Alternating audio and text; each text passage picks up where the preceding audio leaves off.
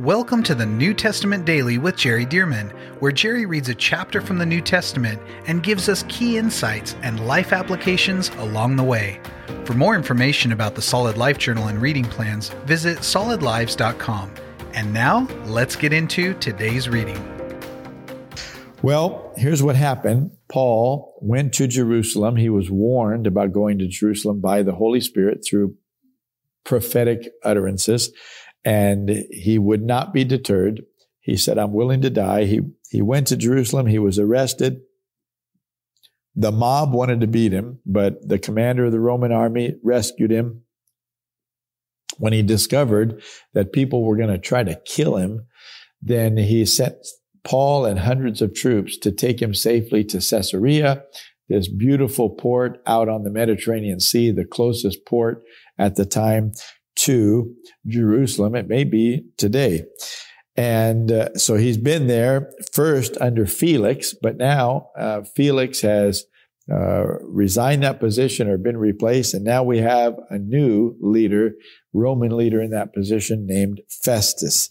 So that's the way we're picking it up. Paul's a prisoner in Caesarea, right on the coast. I mean, this place where he was kept a beautiful place. I can picture it in my mind. I've been there many times. Of course, doesn't look like it did back in Paul's day.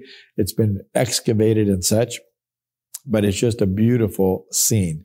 So here's what it says. Acts chapter 25. Now when Festus had come to the province, after three days, he went up from Caesarea to Jerusalem. Why does it say he went up instead of over? You know, Caesarea uh, you know, I'm picturing in my mind, and well, let me do it reverse for you. Caesarea, here's the coast out here, is Caesarea, and here's Jerusalem. So they're lateral on the map. Well, why would he say he went up? Because obviously, with Caesarea being right on the beach of the Mediterranean, that's going to be at sea level. But Jerusalem is about 3,000 feet above sea level. And so whenever you go to Jerusalem from almost any part of the country, not every part, but almost every part, you go up to Jerusalem. And no matter what part you come from, even if you're at a higher elevation, like Mount Hermon or I don't remember how high Mount Carmel is, you still have to come down and then back up to Jerusalem. So it's always up to Jerusalem. So it says uh, that he went up from Caesarea to Jerusalem, talking about Festus. Verse 2 Then the high priest and the chief men of the Jews informed him against Paul, and they petitioned him, asking a favor against him that he would summon him to Jerusalem while they lay in ambush along the road to kill him. So they still want to kill him. And this is after uh, quite some time, really after at least a couple of years. And they want to kill him, but they want uh, Festus to bring him back to Jerusalem so that they can kill him. They don't want to try to do this in this Roman city, Caesarea. Verse four, but Festus answered that Paul should be kept at Caesarea and that he himself was going there shortly. So Festus really hasn't even been to Caesarea to get established as the leader there. So it says he himself would go there shortly. Verse five, therefore he said, let those who have authority among you go down with me and accuse this man to see if there is any fault in him. Well, this has already happened before, but this is a new leader. So they'll have a new trial, so to speak. And verse six, when he had remained among them for more than 10 days, he went down from Jerusalem in elevation to Caesarea on the coast of the Mediterranean. And the next day, sitting on the judgment seat, he commanded Paul to be brought. When he had come, the Jews who had come down from Jerusalem stood about and laid many serious complaints against Paul, which they could not prove, while he answered for himself. Neither against the law, here's what Paul said, neither against the law of the Jews, nor against the temple, nor against Caesar have I offended in anything at all. But Festus, wanting to do the Jews a favor, answered Paul and said, Are you willing to go up to Jerusalem and there be judged before me concerning these things? Well, you know, Paul didn't want to do that because Paul knew they were trying to kill him and lay an ambush, you know, as he was traveling one way or the other. Uh, verse 10. So Paul said, I stand at Caesar's judgment where I ought to be judged. To the Jews, I have done no wrong, as you very well know. For if I am an offender or have committed anything deserving of death, I do not object to dying. But if there is nothing in these uh, things of which these men accuse me, no one can deliver me to them.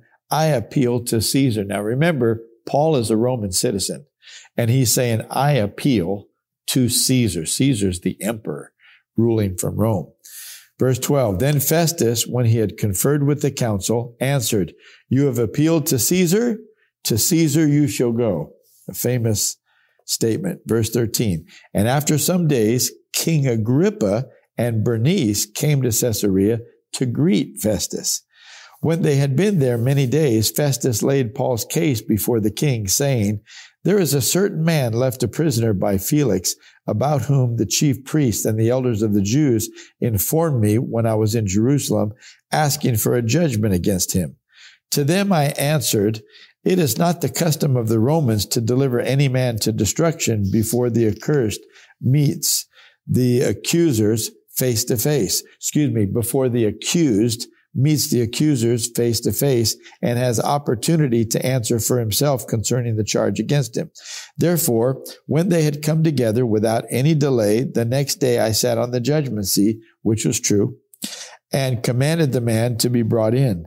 When the accusers stood up, they brought no accusation against him of such things as I supposed, but had some questions against him about their own religion and about a certain Jesus who had died, whom Paul affirmed to be alive. And because I was uncertain of such questions, I asked whether he was willing to go to Jerusalem and there be judged concerning these matters. But when Paul appealed to be uh, to be reserved for the decision of Augustus, I commanded him to be kept till I could send him to Caesar. Then Agrippa said to Festus, I also would like to hear the man myself. Tomorrow, he said, you shall hear him. So the next day, when Agrippa and Bernice had come with great pomp, I mean, there's a tremendous, like almost like a parade coming in with great pomp, and had entered the auditorium with the commanders and the prominent men of the city. At Festus' command, Paul was brought in.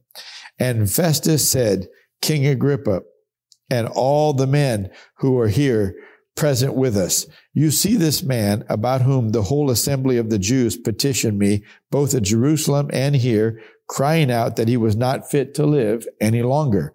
But when I found out excuse me, when I found that he had committed nothing deserving of death and that he himself had appealed to Augustus, I decided to send him. I have nothing certain to write to my Lord concerning him. Therefore, I have brought him out before you and especially before you, King Agrippa, so that after the examination has taken place, I may have something to write. For it seems to me unreasonable to send the prisoner and not to specify the charges against him.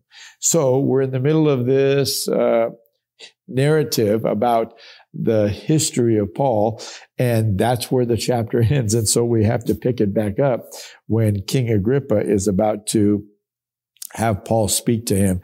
And by the way, this is a famous chapter and a famous story because of what King Agrippa says as Paul shares the gospel with him. Well, that's it for today, and we'll pick it up tomorrow in chapter 26. Thank you for joining us for the New Testament Daily with Jerry Dirmann. And thank you to those of you who have partnered with Solid Lives to help get this daily podcast and other resources like it to thousands of people around the world. If you would like to partner with Solid Lives, visit solidlives.com/give. To find out more about the ministry of Solid Lives, how you can be a part of this church planting and disciple making movement, or for more great teachings and resources by Jerry, visit solidlives.com. We also want to invite you to check out Jerry's other podcast called The Jerry Dirmann Podcast. Here, Jerry shares with us at least weekly from God's Word, challenging us and equipping us to fulfill the amazing plan that God has for our lives. You can find links to this podcast as well as Jerry's YouTube channel online at solidlives.com. Thank you again so much for joining us, and we'll see you right here tomorrow as we jump into the New Testament Daily with Jerry Dirmann.